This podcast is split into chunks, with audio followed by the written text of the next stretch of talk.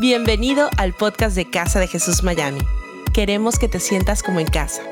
No importa desde qué lugar del mundo nos estés escuchando, sabemos que este mensaje va a transformar tu vida. Siéntete cómodo y disfruta de la siguiente reflexión. Bueno, eh, yo voy a predicar. eh, Ezequiel me avisó que ya habíamos terminado la serie que se llamaba La Otra Mirada, pero como yo la empecé, yo voy a hacer la conclusión. Total, él no está y usted no le va a contar. Sí, él está en California en un, en un retiro de una, de una iglesia preciosa que se llama Mosaico. Y, Mosaico se llama, ¿no? Mosaico, Baldosa, ¿cómo es Baldosa? Mosaic, ¿no? Mosaic. Baldosa, ¿eh? este, bueno, lo que sea. Este, pero es, eh, eh, se está preparando para darle a usted lo mejor. ¿Eh? Con Gerson están estudiando, preparándose para darles lo mejor. Así que yo, yo voy en retirada. Cada vez que usted me ve acá, usted sepa que yo ya estoy agarrado. ¿Vi- ¿Vieron cuando eh, uno sube la, la montañita y va bajando y se agarra del palito? Bueno, estoy agarrado del palito, ¿no? Pero todavía tengo la vida, ¿no? Bueno, así que les voy a compartir la, la palabra de Dios que está en el Evangelio según San Lucas. Yo quiero que busque según San Lucas. Me da miedo porque todo lo buscan ahora con el celular. Entonces yo no sé si usted está leyendo Lucas o le está mandando un mensaje de texto al novio. Si le manda al novio, póngale Lucas capítulo, capítulo 10, versículo 25 en adelante. Yo, quiero que usted lo vea esto desde otra imaginación. Les voy a contar el contexto.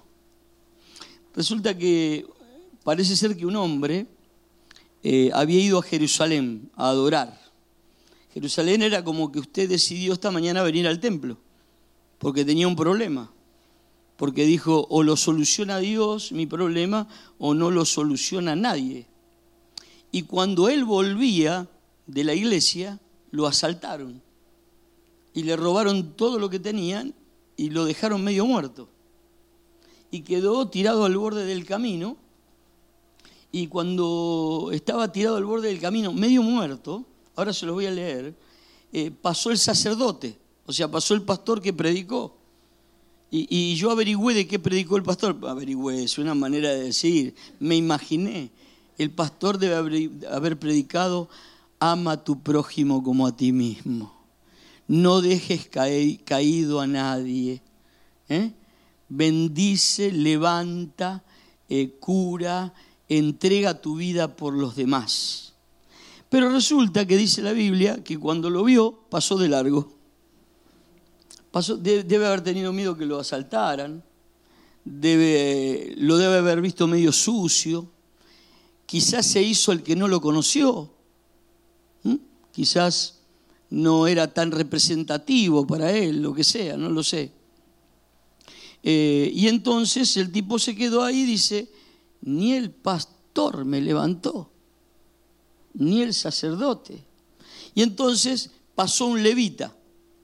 Un levita era, son los músicos, ¿no? Y vieron que hay músicos, qué sé yo, pasó Gerson, ¿no? Y dice, Gerson me va a levantar seguro, Gerson es buen tipo. El pastor no se dio cuenta porque no ve mucho, ¿no? Pero Gerson sí. Y la Biblia dice que pasó de largo y ni lo miró. ¿Usted puede creer eso? Entonces dice que pasó, mi, mi Biblia dice, el buen samaritano. ¿Cómo dice? Diga de nuevo, el buen samaritano. Yo no sé si usted sabe que a los samaritanos lo- los judíos lo tenían como pecadores de los peores. ¿Sabe por qué? Porque se habían contaminado. Se habían contaminado con qué? Con el mundo. Se habían contaminado con ayudar a la gente. Se habían contaminado con casarse con personas que no eran judías. Según ellos, se habían contaminado. Imagínense, el que deja de lado a alguien es, está santo. Y el otro está contaminado. Y cada vez que lo querían atacar a Jesús, le decían samaritano. ¿Cómo le decían? O sea, contaminado. Este es un rabí contaminado. Ahora yo le leo la historia, más o menos usted ya está al tanto. Dice la Biblia, eh, he aquí un intérprete de la ley se levantó diciendo, maestro, haciendo qué cosa heredaré la vida eterna. ¿No? Dice que lo hizo para probarle. Quiso probar a Jesús, quiso tumbar a Jesús. Es lo mismo que yo me ponga a jugar al fútbol con Messi, creyendo que le voy a ganar. ¿No? Bueno, así hizo. Porque hay cada idiota que, bueno, él le dijo qué está escrito y cómo lo lees, porque no solamente lo que está escrito, sino cómo lo lees. La gente me dice, ay, pastor, la Biblia es tan difícil. Hasta acá, ¿le fue difícil? No, no, bueno, sigo leyendo. Aquel respondió, o sea, el, intérprete de la ley respondió, porque yo me imagino que, que ensayó, practicó delante el, el espejo, no sé, delante de la señora delante. Bueno, entonces dijo así. ¿Cómo lees? Y aquel respondió y dijo, amarás al Señor tu Dios. Aleluya. Con todo tu corazón, gloria a Dios. Y con toda tu alma. Y con todas tus fuerzas y con toda tu mente. Y, a tu prójimo como a ti mismo se aseguró que lo escucharan todos, ¿no? Y Jesús le dijo, qué bien respondiste. ¿Por qué no lo haces? le dijo, haz esto y vivirás. El problema no es la vida eterna. El problema es qué estás haciendo con esta vida. ¿Qué estás haciendo en, en la tierra? ¿Qué estás haciendo con los bienes materiales? ¿Qué estás haciendo con tu matrimonio? ¿Qué estás haciendo con tus hijos? ¿Qué estás haciendo con tu trabajo? ¿Qué estás haciendo? Ese es el problema. Por eso cuando arrancó hablando con la vida, de la vida eterna Jesús, ¿qué le puede decir? Es lo más fácil que hay. El cielo está ordenado. Pero cuando le habló, le dijo, haz esto y vivirás. Vivirá tu matrimonio, vivirá tu trabajo, vivirás feliz, volverás a sonreír, tendrás este, eh, más, más, plata que oro, eh, tendrás amigos, eh, serás una buena persona. ¿Entiende lo que le, estoy, le estoy diciendo? No, no, no, no es tan complicado. Pero él siguió, siguió. Qué terco, hay cada, hay cada terco. Decir lado, siguió. Yo a veces digo, los tercos, usted sabe que la Biblia los llama, eh, a los tercos los compara con los eh, brujos y adivinos. ¿Mm? O sea, si usted quiere una comparación, los compara en el Antiguo Testamento con el rey Saúl, con los brujos y los adivinos. Se lo digo así al pasar. Dice, ¿y quién es mi prójimo?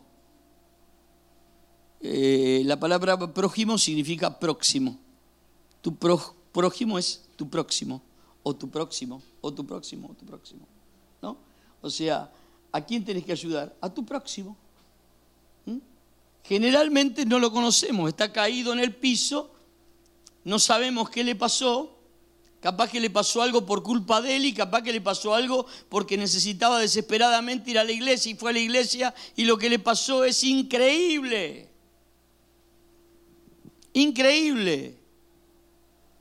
Y entonces respondió Jesús una parábola de la cual yo después te, la voy a, personificar. Dice, un hombre descendía de Jerusalén a Jericó, como te expliqué, venía de la iglesia a Jericó, y cayó en manos de ladrones, los cuales lo despojaron, lo hirieron y se fueron dejándolo medio muerto. ¿Cómo lo dejaron? Decía el de al lado, estoy medio muerto. A veces cuando uno viene a la iglesia porque viene medio muerto, ¿no? Estoy medio muerto. Entonces, dice, eh, dice la Biblia que lo dejaron medio muerto y aconteció que descendió un sacerdote por aquel camino, ya se lo conté esto, y viéndole pasó de largo, pasó de largo, pasó de largo. El sacerdote. Yo no sé cómo llegó ese tipo a la casa y le dijo a la mujer, ¿sabes? El que estaba sentado en la tercera fila estaba hecho pedazo. ¿Y? Y lo dejé ahí, yo. No, era la hora del partido, juega boca, ¿qué? No, no, Loco, bueno, lo dejo ahí. ¿Y quién, lo, ¿Y quién crees que lo va a levantar? El levita, porque atrás mío venía el levita. Ah, ya. Entonces dice que pasó de largo. Asimismo, un levita, llegando cerca de aquel lugar, viéndolo, pasó de largo. El levita también llegó a la casa. Y le dijo, le dijo a la mujer, ¿sabes? ¿Te, acordás ese que cantaba, levantaba las manos, trajo una ofrenda? ¿Te acordás? Sí. Lo vi en el camino, está hecho pedazo, lo dejaron medio muerto. ¿Y? Y si el pastor no hizo nada, yo menos. No sea, no sea cosa que, no sea cosa que me meta en problemas, no sea cosa que el, pastor me regañe. ¿No? Y entonces lo dejaron así. Ahora, dice la Biblia que fue un samaritano. ¿Que fue un qué? Por eso yo le voy a revelar ahora qué es lo que yo creo. Creo que cuando Jesús dice samaritano está hablando de él. Está hablando de él. Escuche. Escuche por qué. Dice, un samaritano que iba de camino, a, Jesús lo llamaban y a los discípulos los del camino. Vino cerca de él y viéndole fue movido a misericordia. ¿Fue movido a qué? La palabra misericordia es una palabra combinada, es la palabra puso su corazón al lado de la miseria, al lado de su miseria. Eso significa misericordia. Puso su corazón al lado de su miseria. Eso es ser un cristiano que ama, que sabe lo que es amar. ¿No? Dice, acercándose, vendó sus heridas. Por eso creo que era Jesús, porque dijo en Lucas 4, yo he venido a vendar a los quebrantados de corazón. Yo he venido a sanar. Dice la Biblia que le echó aceite y vino. Echarle aceite es símbolo del Espíritu Santo. Desde ahora hablarás como el Señor. Desde ahora te levantarás como el Señor. Desde ahora no abandonarás al Señor. Desde ahora vas a percibir en ese aceite que un día el Señor te levantó del camino. No fue el sacerdote, no fue el levita, no, no fui yo, fue el Señor, fue el Espíritu Santo del Señor. Cuando no supiste qué decir, el Espíritu Santo del Señor habló por vos y te levantó y te sacó. Dale un aplauso al Señor en esta hora. Derramó aceite y derramó vino. Y el vino es señal de alegría. Ahora vas a tener palabra de, autoridad y vas a tener alegría. Decirle que está a tu lado, vas a tener alegría. Decirle, ¿cuánto hace que no te reís de verdad? ¿Cuánto hace que no te reís un poco? Reíte un poco. Dice que cinco minutos de risas es como una hora cuarenta y cinco de gimnasio.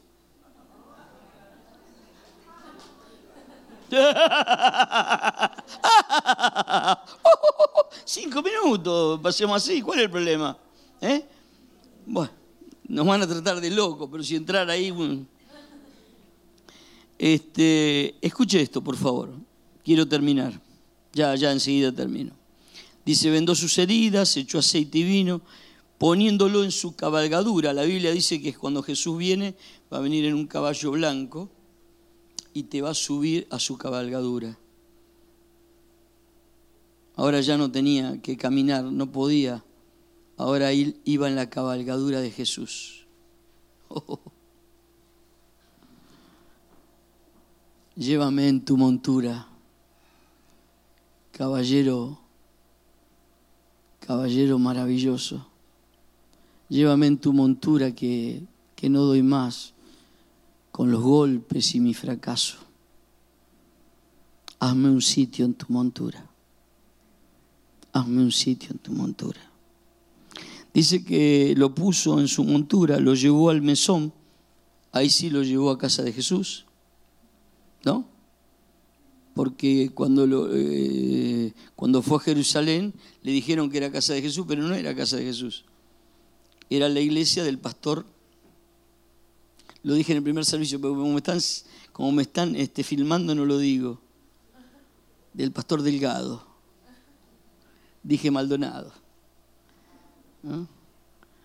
Este, lo, lo llevaron para allá y como son un montón, qué sé yo, lo dejaron abandonado, no sé qué sé yo. Maldonado hasta no me gusta el apellido, porque mal, una mala donación.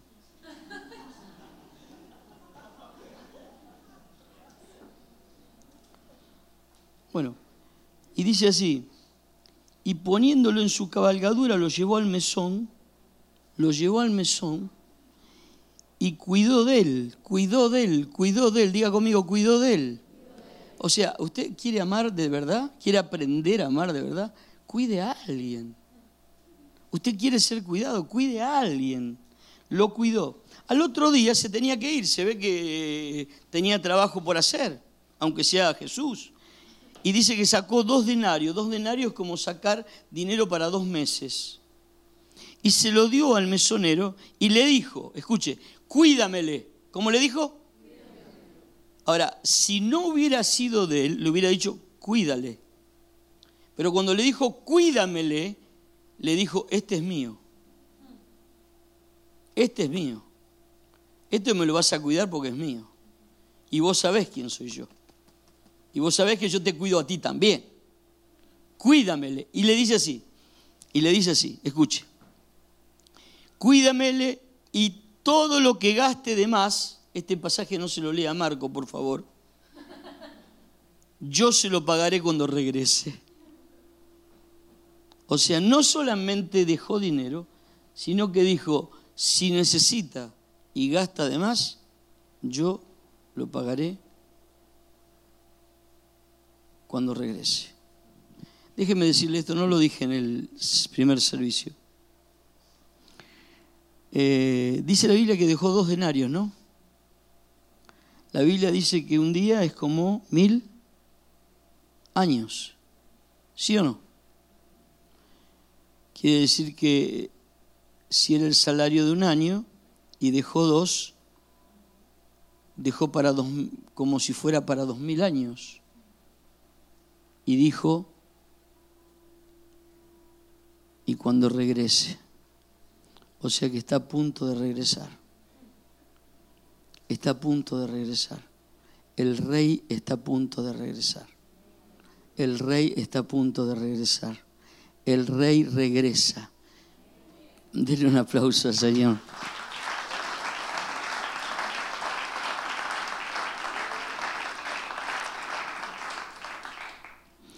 Oíme, ¿te vas a levantar o te vas a quedar ahí? Es que la gente pasó al lado mío y pasó el, pastor. Y, y, yo lo requiero el pastor. ¿Sabes cómo lo quiero yo? Mira, de amor ¿Quién me va a enseñar a mí de amor? Yo le, yo le brindé amor a ese tipo, pero me dejó.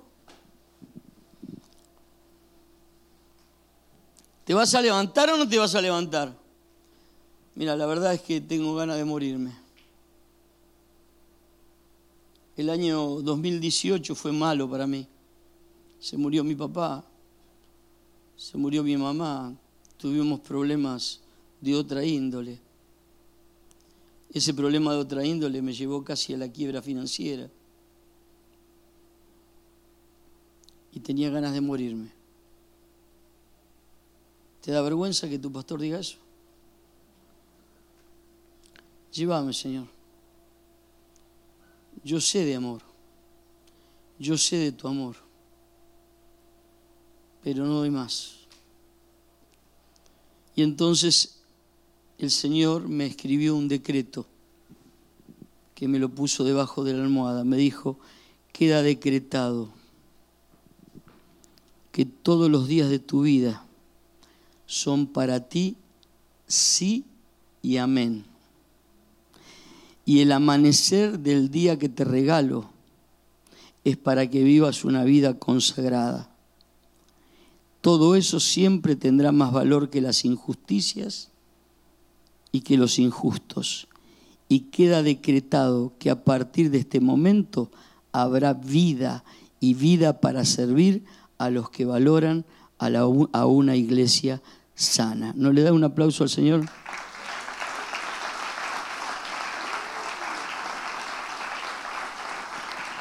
Me dijo algo más, me dijo algo más. Me dice, ya que sabes tanto de amor, basta de silencio. Decirle que está a tu lado, basta de silencio. Porque yo le dije, que a, mí me van a enseñar de amor que tengo 35 años de pastor. ¿A mí? ¿Sabes las personas que amé y me traicionaron? Me dijo, basta de silencio y de las heridas provocadas por ese silencio. Vamos a hablar, diga conmigo, vamos a hablar. Vamos a bendecir vamos a valorar, vamos a soñar, vamos a disfrutar de la alegría de vivir. Eres valioso, decirle que está a tu lado, eres valioso. No eres basura. Y termino. Gracias por lo del teatro en Argentina. Hice una negociación de 500 dólares por mes. Pagué el primero pero sé que dice la Biblia que cuando lo hacemos para Él, nos faltará. Y entonces yo decidí dejar de sufrir por el dinero. Porque si hay algo eh, en, su momento, ¿sabe por qué dejaban el ministerio pastoral los pastores? Porque se enredaban con mujeres, y entonces tenían que dejar. Algunos se enredaban con la fama y les hacía mal, pero hoy por hoy el dinero oprime a los pastores, que no pueden sostener las iglesias. Y entonces yo, ¿sabe qué hice? Me puse una vez más a confiar en la locura de la matemática de Dios. Más doy, más recibo más me comprometo, más recibo. Escuche, tenemos este templo acá porque es un milagro de Dios. El año que viene vamos a hacer servicios, dos servicios cada domingo. Ya no nos alcanza para uno, dos servicios en el Byron. Dos servicios. Vamos a tener este lugar. ¿Pero qué lo van a vender, pastor? No, no, no, no. Este va a ser el centro de operaciones. Acá nos vamos a venir a formar. Y allá vamos a venir, vamos a ir a adorar y a evangelizar. ¿Está bien? Pero también vamos a tener el teatro en Argentina. ¿Amén? ¿Sí o no? Pero escuche, escuche. Para que usted vea que esto no tiene que ver con estatura. Pasé por España y, y, oí cantar a Joan Manuel Serrat en uno de los teatros más lindos que vi en mi vida. Fui y lo renté. Y sabe que estoy preparando un stand-up cristiano porque como no tengo músico, así que el año 2019 vamos a tener teatro en España, en Miami y en Argentina.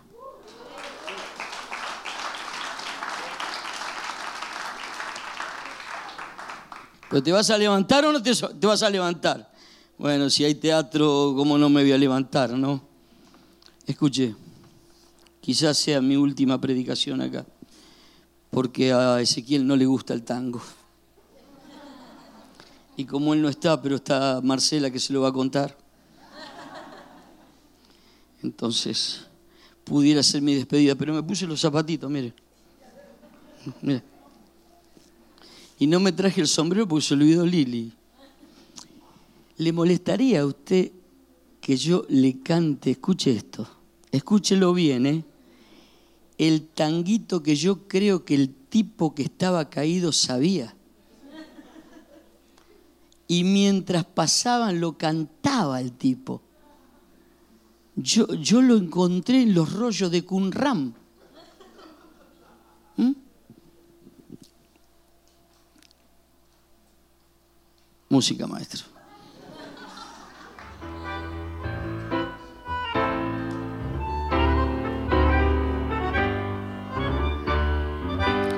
Yo he vivido dando tumbos, rodeado por el mundo y haciéndome el destino.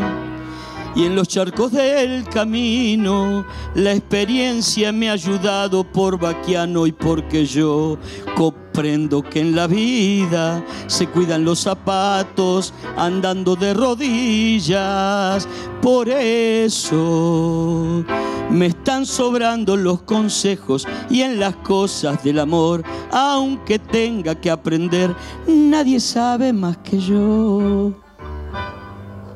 Yo anduve siempre en amores. Lili se me fue cuando decía. ¿Qué me van a hablar de amor? Si ayer la quise, ¿qué importa? ¿Qué importa si hoy no la quiero? Levantate. Eran sus ojos de cielo, el ancla más linda que ataba mis sueños. Era mi amor, pero un día se fue de mis cosas y entró a ser recuerdo. Después rodé mil amores. ¿Qué me van, qué me van a hablar de amor?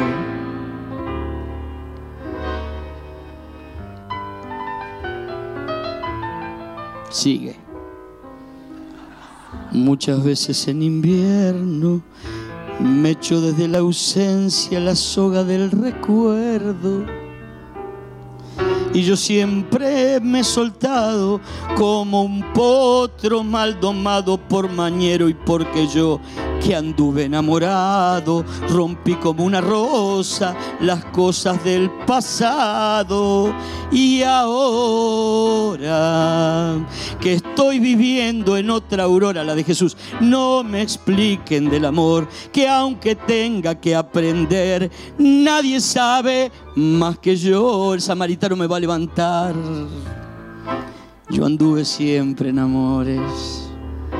¿Qué me van a hablar de amor? Si ayer la quise, ¿qué importa? ¿Qué importa?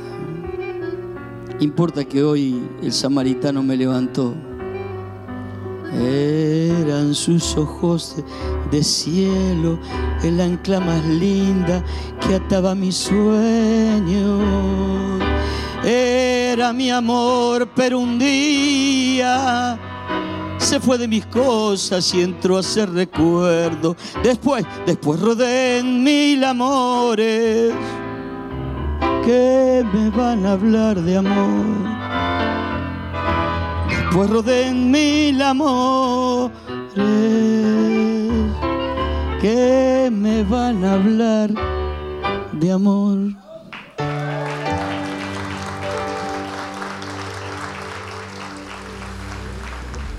Gracias por habernos acompañado en esta enseñanza de Casa de Jesús.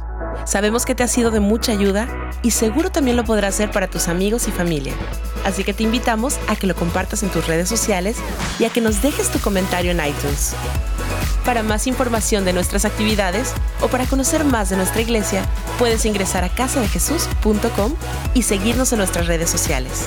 Antes de despedirnos queremos declarar bendición sobre tu vida. Que el Señor te bendiga y te guarde, que Él haga resplandecer su rostro sobre ti, que tenga de ti y de nosotros misericordia y que ponga en tu vida paz.